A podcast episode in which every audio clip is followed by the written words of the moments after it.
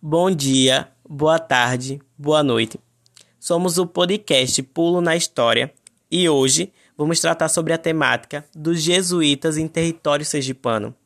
Contendo como participantes desse podcast Ítalo Roberto, Aislan e Thay Emily. Vem com a gente.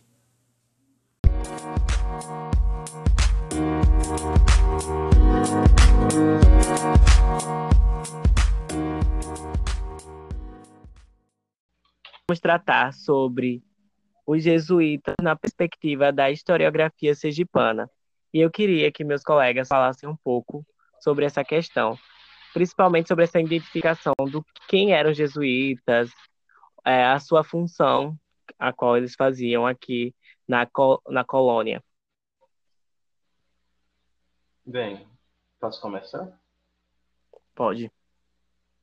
Os jesuítas vieram na ideia de tentar fazer com que o processo de colonização aqui em terras sergipanas, que na época era parte da Bahia, é fazer com que os indígenas fossem, como é que eu posso dizer, domados de um ponto de vista eurocêntrico, vamos dizer assim.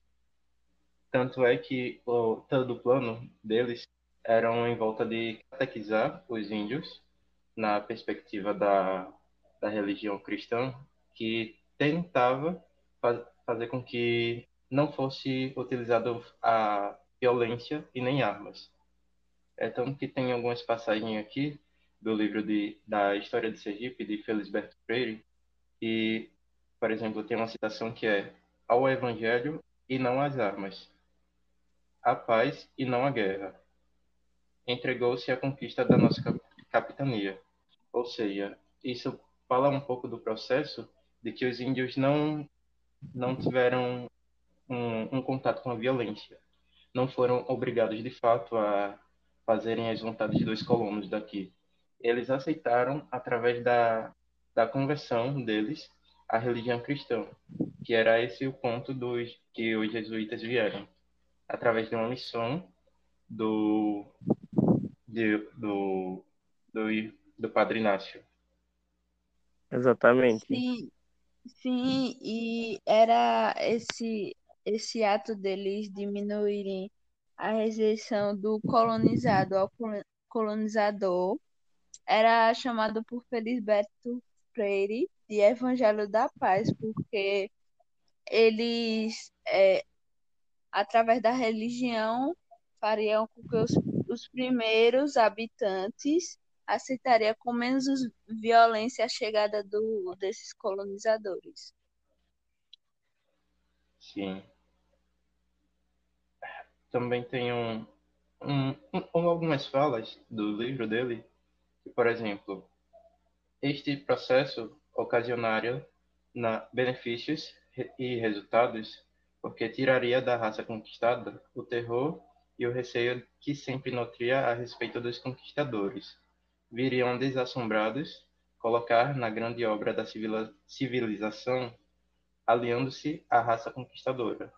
Ou seja, ele quis dizer, Elisberto Freire, quis dizer em torno de que os índios cederiam à força deles é, por querer ajudar, por querer, por ter um conhecimento previamente dito dos, dos, dos conquistadores aqui no, nas terras.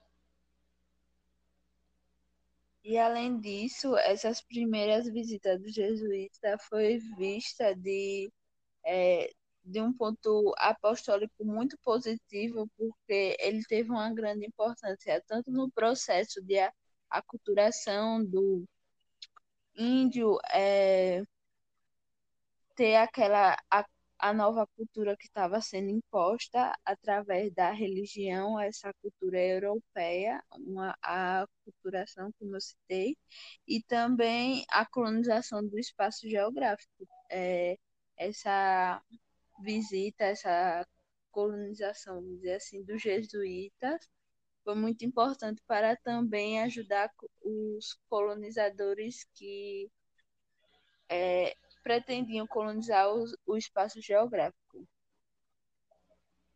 Aliás, eu gostaria de fazer um, um, um, uma explicação de quem foi Felisberto Freire. Elisberto Freire foi um médico e um historiador sergipano. Foi o governador de Sergipe, aliás, e escreveu o tão famoso Histórias de Sergipe, em 1881.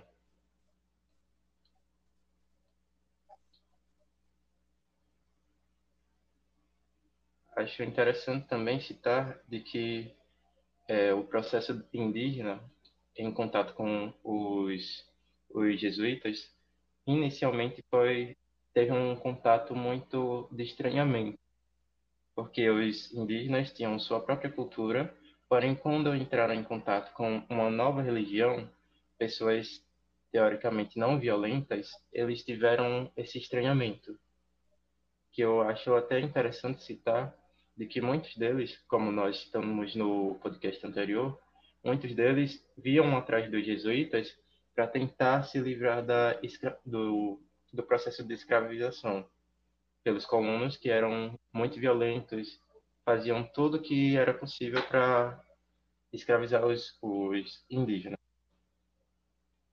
Sim, sim. E o, os jesuítas, aliás, os jesuítas se fixaram antes mesmo da chegada dos criadores de gado, dos soldados, de até mesmo de funcionário público. E desde 1575 que eles ocuparam o território sergipano através da, da conquista de Cristóvão de Barros. Exatamente. Que, que Italo sabe explicar mais sobre quem foi Cristóvão de Barros e como aconteceu o marco da conquista. Ele foi um colonizador que veio a mando do governador da Bahia para conquistar os territórios sergipanos, a província, no caso, e também a mando de Portugal nesse período. E nisso aconteceu uma conquista sangrenta, porque houve o genocídio e a provocação de para que houvesse a escravização indígena. Mas não é só sobre isso. Como vocês colocaram sobre os jesuítas e essa abordagem sobre o colonizador, fazer uma analogia da forma como esses jesuítas e também os colonizadores pensavam colocando até como uma visão positivista, quando a gente pensa os três estágios que se encontram é, no a teologia, a metafísica e o positivismo. E quando se vê o indígena, os jesuítas os colocavam como se fossem um povo sem, sem rei, sem lei, então eles estavam em estágio teológico. E, e aí a gente pega ainda pela perspectiva do século XX, a gente coloca isso como se fosse o fardo do homem branco, de como se fosse adestrar a esses povos. Claro que isso é uma visão racista, onde você impõe sua cultura. E é isso que os jesuítas basicamente fizeram. Mas eu estou botando um intertexto com a teoria sociológica, só para fazer um acréscimo. E foi que, tipo, me passou pela cabeça no momento que você estava. E fica bem colocado. É sempre bom ter novas ideias de um ponto de vista novo das, dos fatos que aconteceram, né? E, e só sobre... para ficar uma, claro. Um, eu acho interessante. O que... Pode falar. Eita, pode continuar. Vá, continue, Erlen.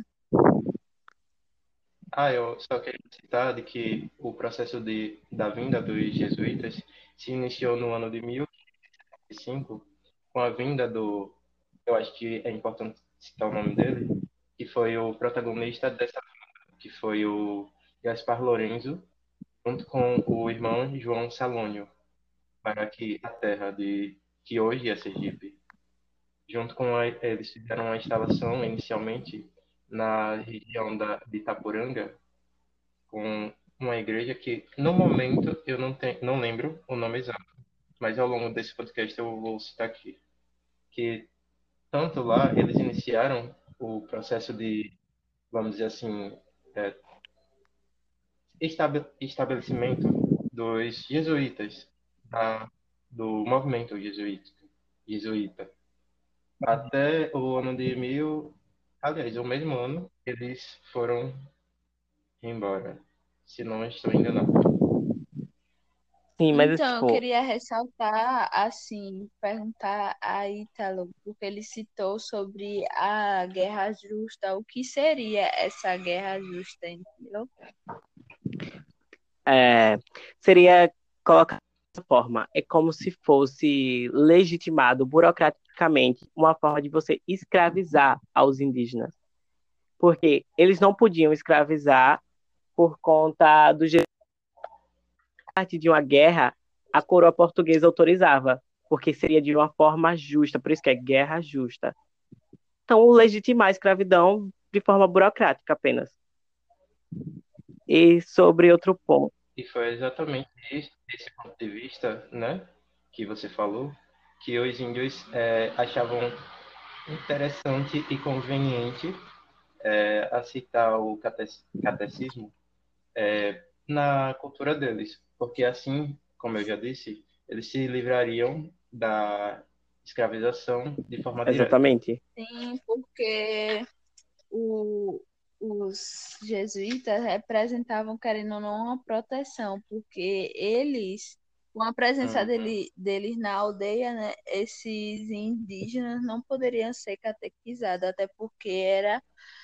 Ou catequizado não, escravizado, até porque era decidido por lei que todos os índios é, mansos, os índios de consciência, no caso, né, aqueles que passam por esse processo de catequização, não poderia ser escravizado.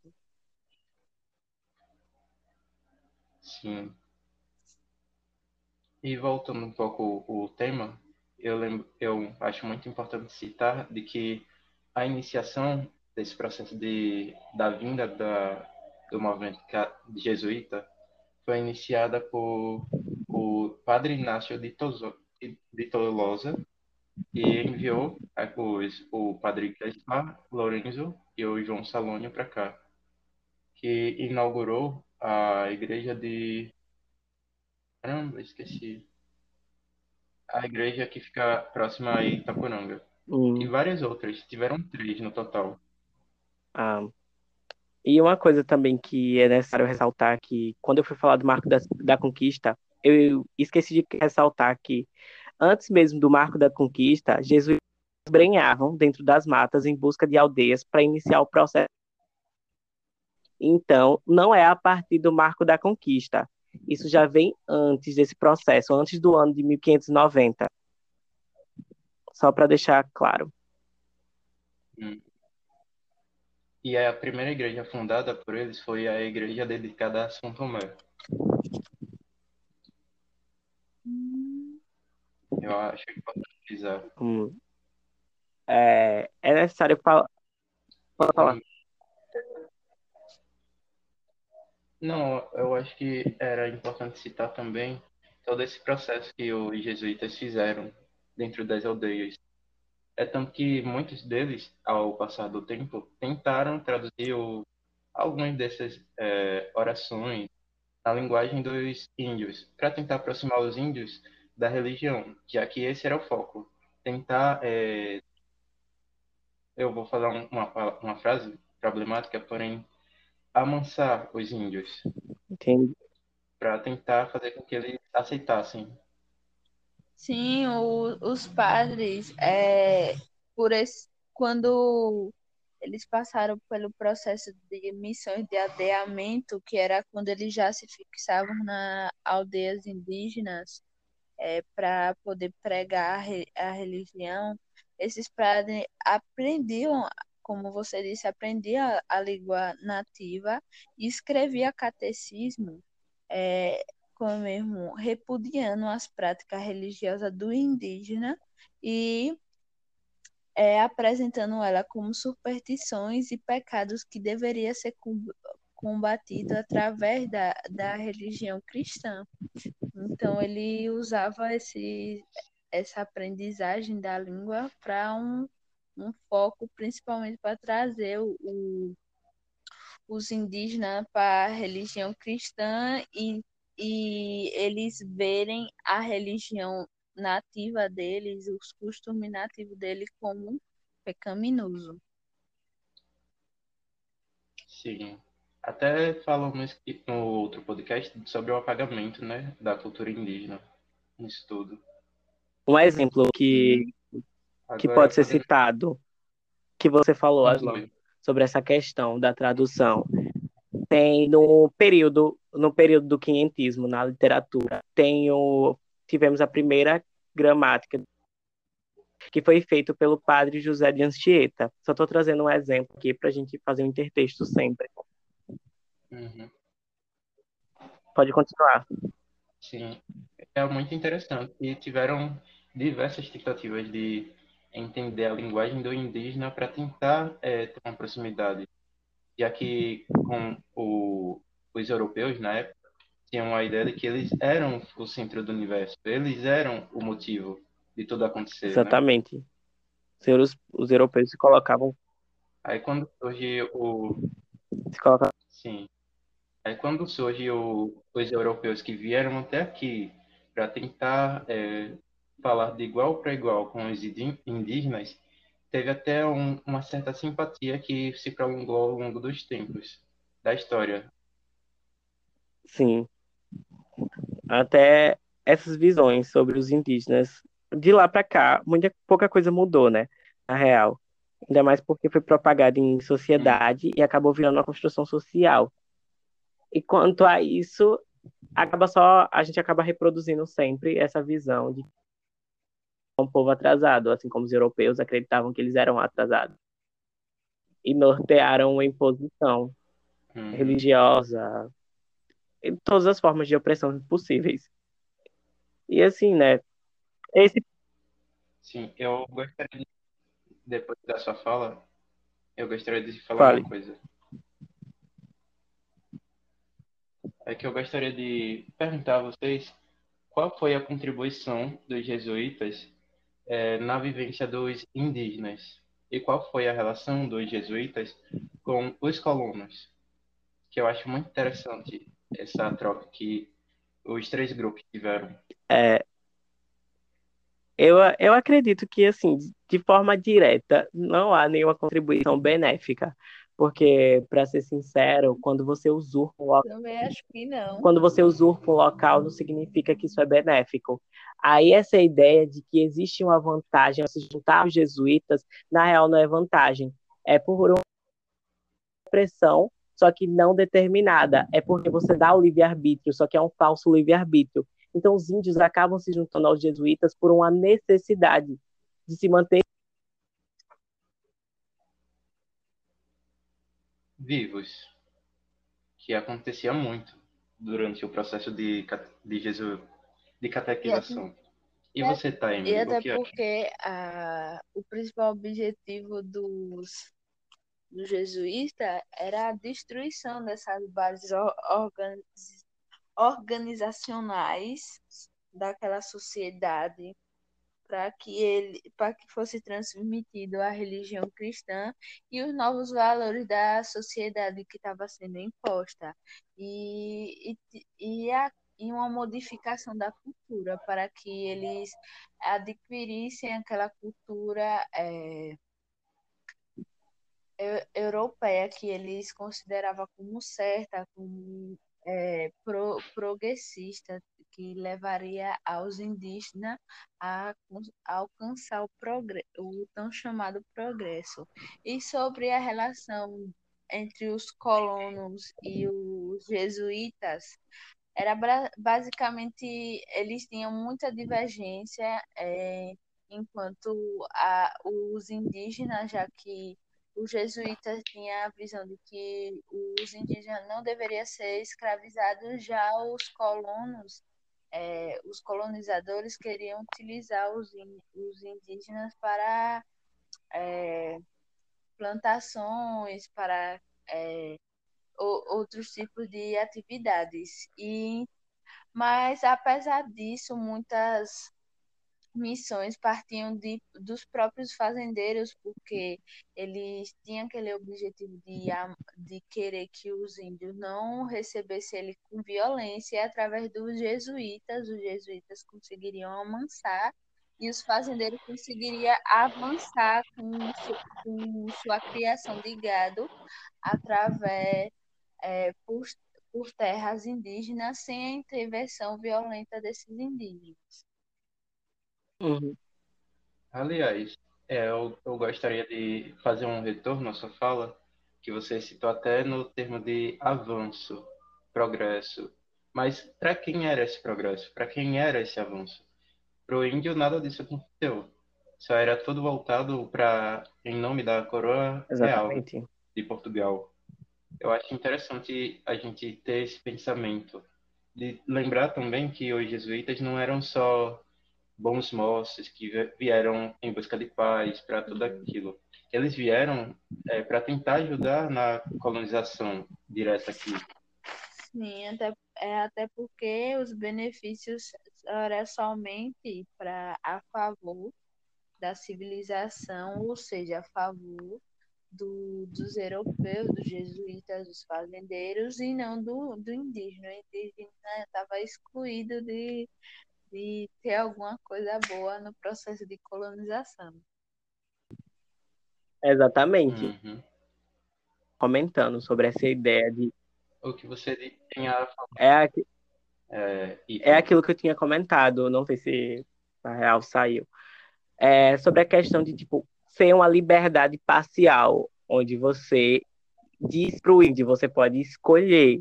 Só que a, ou é você é escravizado, ou você é catequizado no sentido de perda da sua própria cultura.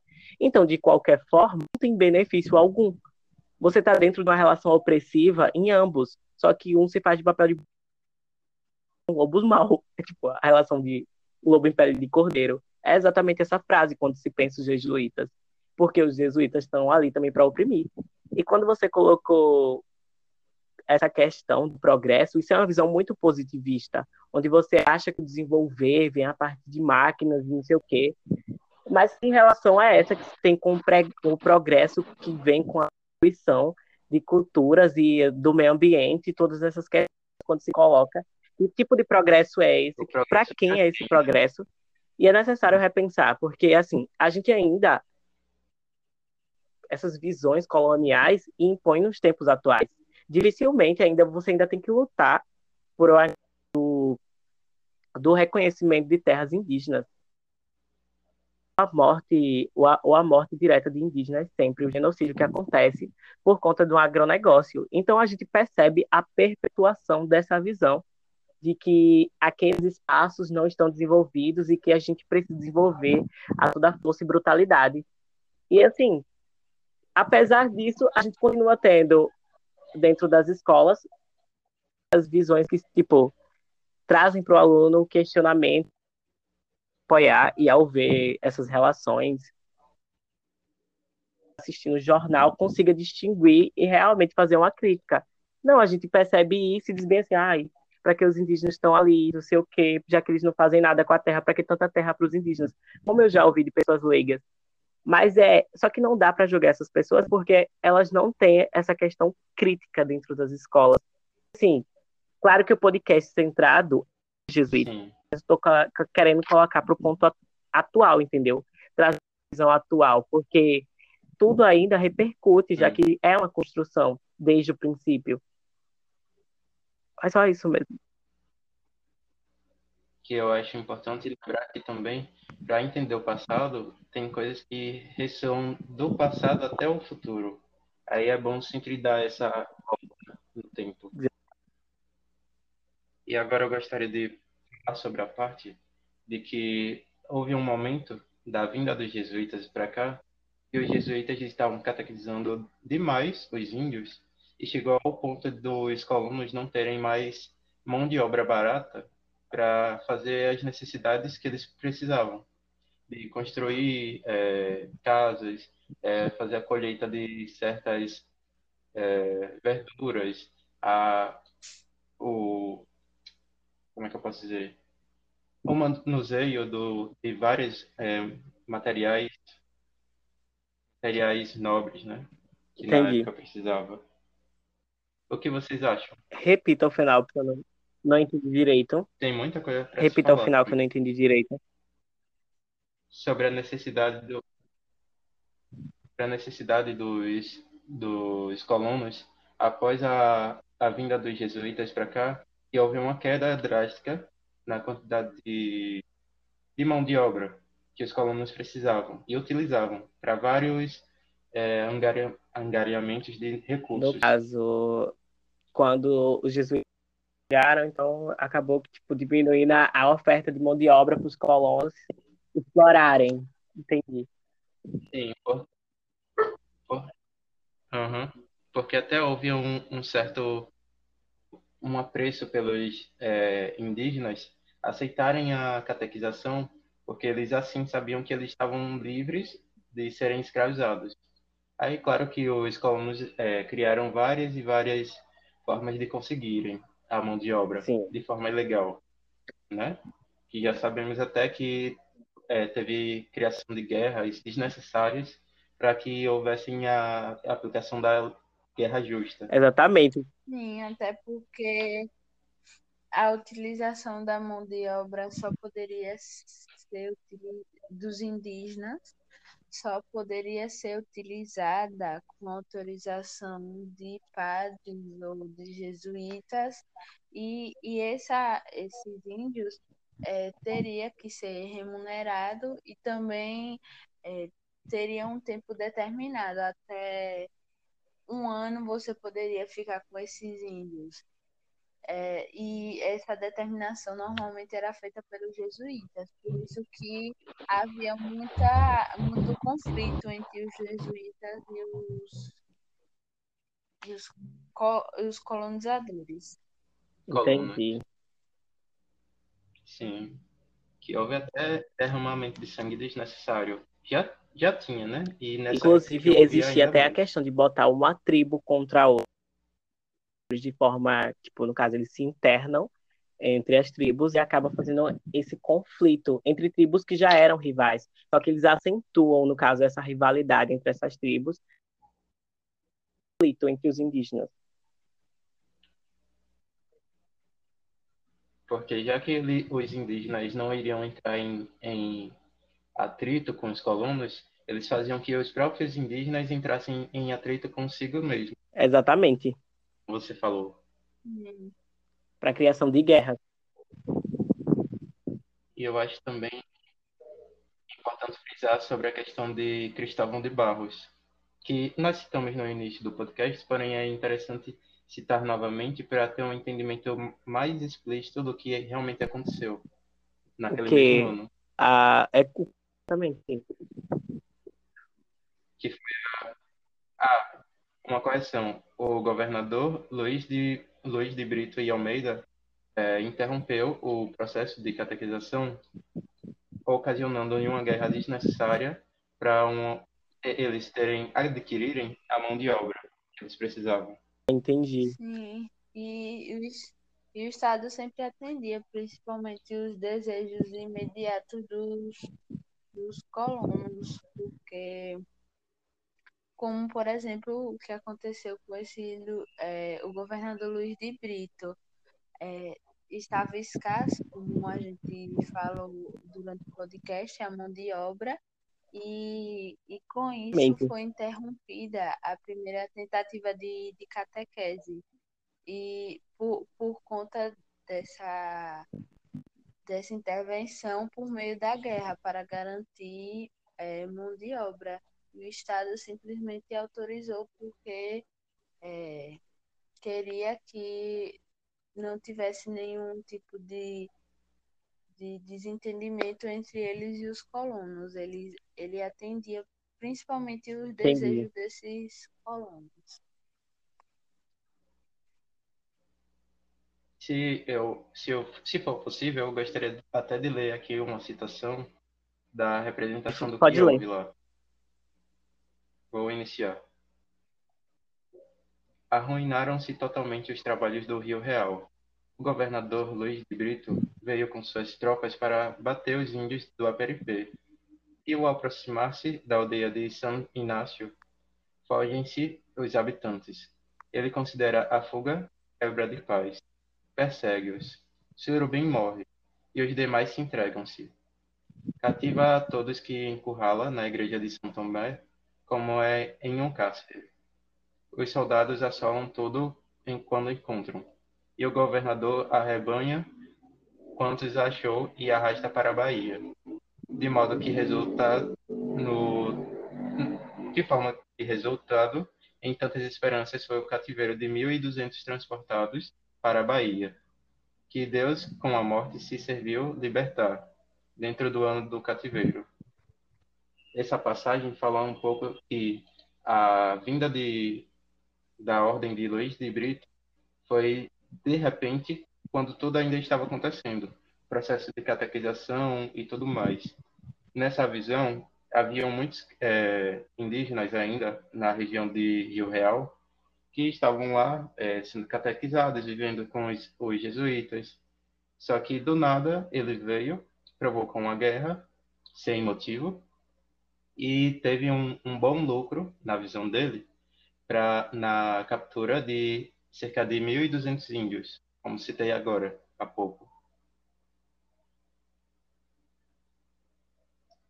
E fora que tiveram muitas sequelas, né, essa atitude, fazendo com que o plano de catequização dos jesuítas fosse por água abaixo. Ao longo da história, temos mais é, representações do que aconteceu lá. E eu gostaria até de perguntar a vocês o que vocês acharam dessa passagem. Para mim, é uma demonstração do quão genocídia, genocida é colonos. O que, o que não não é diferente de nenhum momento histórico. Mas, assim, quanto à questão da catequese, também não, não é muito diferente, né? Na, a perda da tristeza deles é só menos almas. No caso, é mais tipo uma questão de tipo. No caso, a perda de fiéis. É isso. Mas assim. Uhum. Mas assim, é, é exatamente, de qualquer forma, os jesuítas acabavam sendo uma forma de proteção.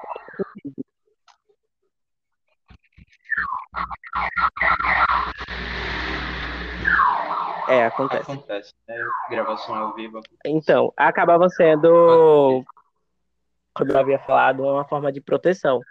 Só que a coroa, a coroa portuguesa acabava também apoiando aos colonos para assegurar essa questão do, da exploração, porque a exploração gera a questão do comércio que gera dinheiro para a própria coroa portuguesa. Então, eles precisam... Exatamente. Então, acaba sendo lucrativo e por uma né? questão de viés econômico, eles favorecem aos colonos para que haja essa guerra justa e eles possam controlar os indígenas por meio de uma da escravização, como eu já havia falado.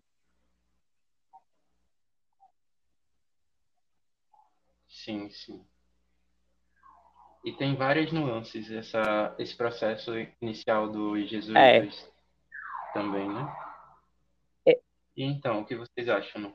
Eu acho que para conclusão a gente precisa teorizar uma coisa que a gente falou na, no passado, no, no podcast passado, que é exatamente sobre essa questão do não do genocídio em si, mas da morte cultural. Deus, me fugiu a mente, me lembrei. Etnocídio. Etnocídio, exatamente, que é a morte cultural indígena, porque a gente precisa parar de ver os jesuítas enquanto mocinhos, entender é, exatamente. Parar com essa visão divinizada de salvadores, porque isso é uma visão implantada cristã, eurocêntrica. A gente tem que acabar, parar e olhar os indígenas enquanto indivíduos proprietários de cultura e que sofreram com isso, com a cultural, por uma questão da cato, cat, catequização. Entendeu?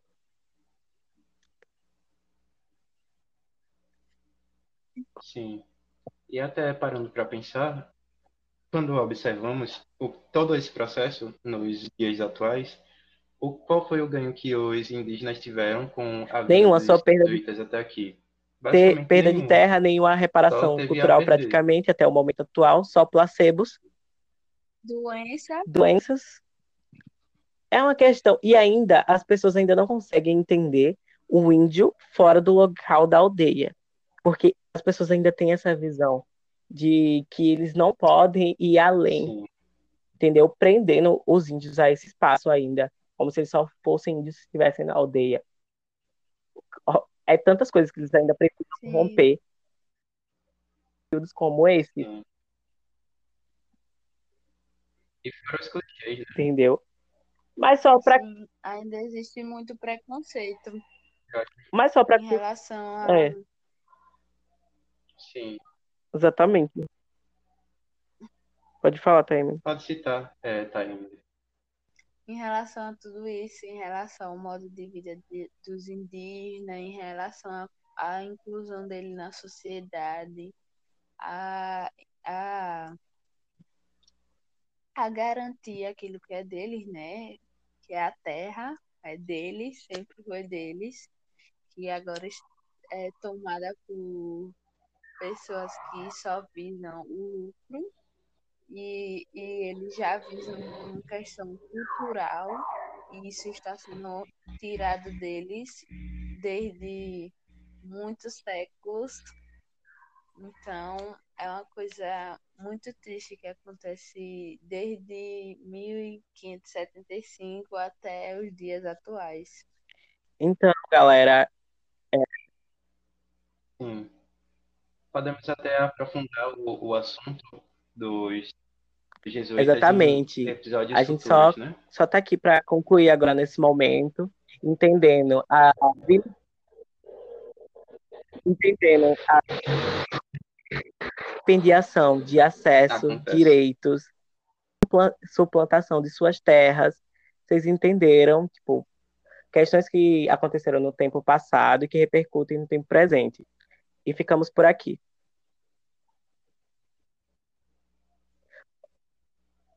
Obrigado por tomarem o de vocês para ouvir o nosso podcast. E até mais, logo Beijos. menos, no próximo episódio.